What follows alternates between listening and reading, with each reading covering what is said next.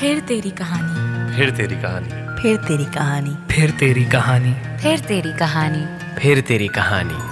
फिर तेरी कहानी याद आई। M N M talkies presents फिर तेरी कहानी a love story podcast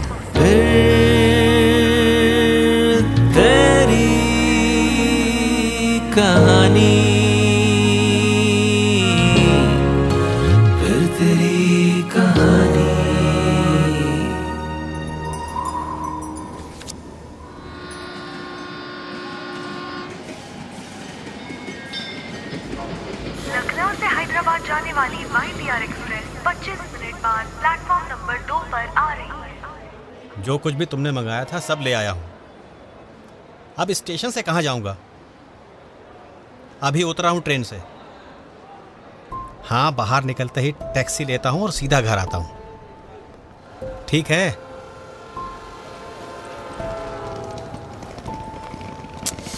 सब गिर गया। शहर साहिर? ये साहिर ही है ना? हाँ ये वही है। मैं तो इसको लाखों की भीड़ में पहचान सकती हूँ। एक यही तो था जो मेरे सबसे करीब था। कुछ याद आया? कैसे भूल सकती हूँ? Sahir Bakhsh M A psychology Lucknow university और पूरा लखनऊ। अरे यार आज भर के लिए मुझे अपनी बाइक दे दे। कल सुबह इसी जगह चाबी ला। अरे सवाब का काम है। हज़ारों नेकियाँ मिलेंगी। वाह जनाब वाह। इश्क फरमाए आप और पेट्रोल फूके हमारी गाड़ी का। दे ना यार चाबी। हाँ हाँ चलो जिस नेक मकसद के लिए जा रहे हो वो पूरा हो जाए बस। तो मेरी जान है दोस्त। या अल्लाह कितना परेशान कर रहा है ये बाल। समझ में नहीं आ रहा कि कैसे बांधूं। मन कर रहा है कि सारे बालों को काट दूँ। फातिमा देखो ना मैं कैसी लग रही हूँ। जैसे उपटन की रात दुल्हन को लगना चाहिए। लेकिन तुमने अभी से अपने निकाह के झुमके क्यों पहन लिए? मैं कोई उपटन की दुल्हन नहीं हूँ सिर्फ़ दुल्हन हूँ। और परसों पहनने का मौका नहीं मिलेगा इसलिए अभी पहन लिया। हाँ साहिर। मैं नीचे आ गया। ठीक है मैं आती हूँ। फातिमा साहिर आ गया मैं जा रही हूँ। अच्छी तरह सोच लो सहर कम से कम अपने साथ कुछ ले जाओ। कितना कुछ तो ले जा रही हूँ। इस घर से जुड़ी यादें अपने अंदर इस घर की खुशबू। और फातिमा तुम्हारा प्यार। अच्छा कल रात तक अम्मी अबू भी दिल्ली से काट बांट कर आ जाएँगे। उनको बोलना तुम्हें कुछ नहीं मालूम कि मैं कहाँ गई हूँ। ठीक है मैं चलती हूँ अब। अच्छा सुनो ये शॉल ले जाओ। बाहर बहुत ठंड है। लाओ जल्दी लाओ।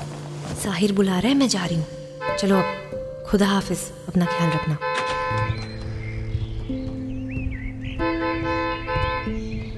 जल्दी बैठो।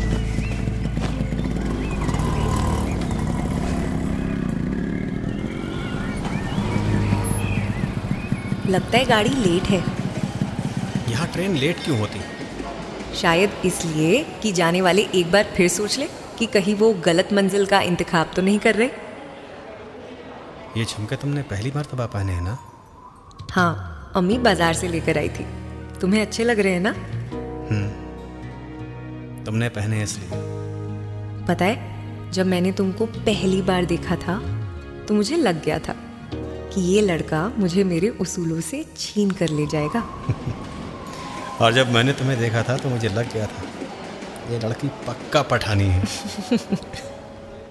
हाँ उस दिन जब तुम क्लासरूम में प्रोफेसर इम्तियाज़ सर की खाली क्लास में आए थे और मैंने तुमसे कहा था एक्सक्यूज मी आप क्लास में सिगरेट नहीं पी सकते। और मैंने जवाब दिया था अरे मोहतरमा आप इतना गुस्सा क्यों कर रही हैं?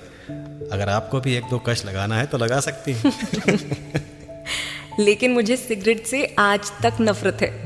खुद तो जलती रहती है और पीने वाले को डसती रहती है। अरे वाह आप तो बहुत बड़ी फिलोसफर बन गई हैं।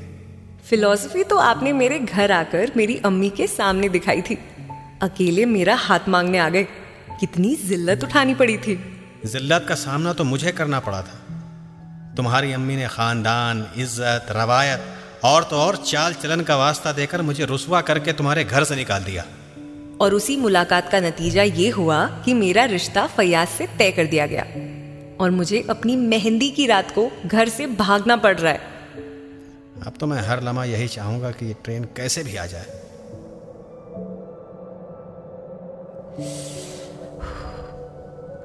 क्या हुआ सर?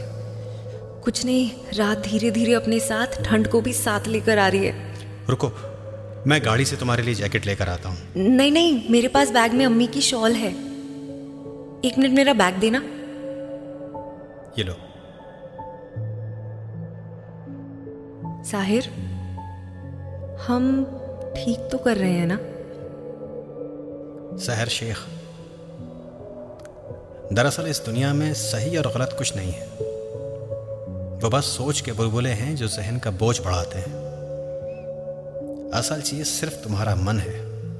जो उसको सही लगे वही करना चाहिए। लखनऊ से हैदराबाद जाने वाली वाई एक्सप्रेस पंद्रह मिनट बाद प्लेटफॉर्म नंबर दो पर आ रही है। या अल्लाह तेरा शुक्र है। ये गाड़ी तो आई।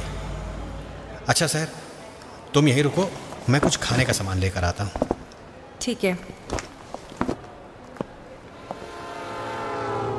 सहर सहर कहाँ चली गई? सहर सहर हाँ। कहाँ खो गई? क्या बीस साल पहले पहुँच गई? मैंने तुम्हें कितना ढूंढा? तुमसे बात करने की कितनी कोशिश की? लेकिन किसी ने भी मुझे तुम्हारे बारे में कुछ नहीं बताया। लेकिन अब मैं उन सारे तूफानों से गुजर चुका हूँ। इसी तरह के तूफ़ान से तो उस दिन मैं जूझ रही थी। तुम्हारे प्लेटफॉर्म से जाने के बाद जब अम्मी की शॉल को अपने जिस्म पर लपेटा तो खुद को बहुत लानत आई। वो शॉल से अम्मी के जिस्म की खुशबू आ रही थी और मुझे तुम्हारी बात याद आ गई कि इस दुनिया में कुछ भी सही नहीं है। सही है तो हम। जो हमें अच्छा लगता है, हमें वही करना चाहिए। जो हमारा दिल हमसे कहता है, हमें वही करना चाहिए। और उस वक्त मेरे दिल ने मुझसे कहा, अगर मैं ज़िंदगी के इस पड़ाव से आगे निकल गई तो शायद वापस लौटने का कोई रास्ता नहीं मिलेगा। मैं जानती थी कि तुम मुझे शायद कभी माफ़ नहीं करोगे। लेकिन जिनको नाराज़ करके मेरा खुदा ही मुझसे नाराज़ हो जाए तो मैं इस दुनिया में कैसे जी सकती थी? मुझे आज भी याद है। यही वो स्टेशन था, यही प्लेटफॉर्म और यही वक्त, जहाँ हम आखिरी बार मिले थे। हैदराबाद जाने वाली गाड़ी नंबर चार छह सात प्लेटफॉर्म नंबर तीन पर पहुँच चुकी है। मेरी गाड़ी आ गई है साहिर। मुझे जाना होगा। ठीक है सहर। जाओ। लेकिन मुझे इस बात की खुशी है कि कम से कम इस बार मुझे बताकर तो जा रही हो। अपना ख्याल रखना। खुदा हाफिज खुदा हाफिज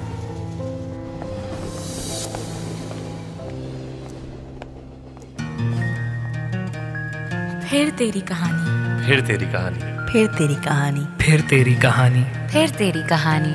फिर तेरी कहानी। फिर तेरी कहानी याद आई। M N M talkies presents फिर तेरी कहानी अ लव स्टोरी पॉडकास्ट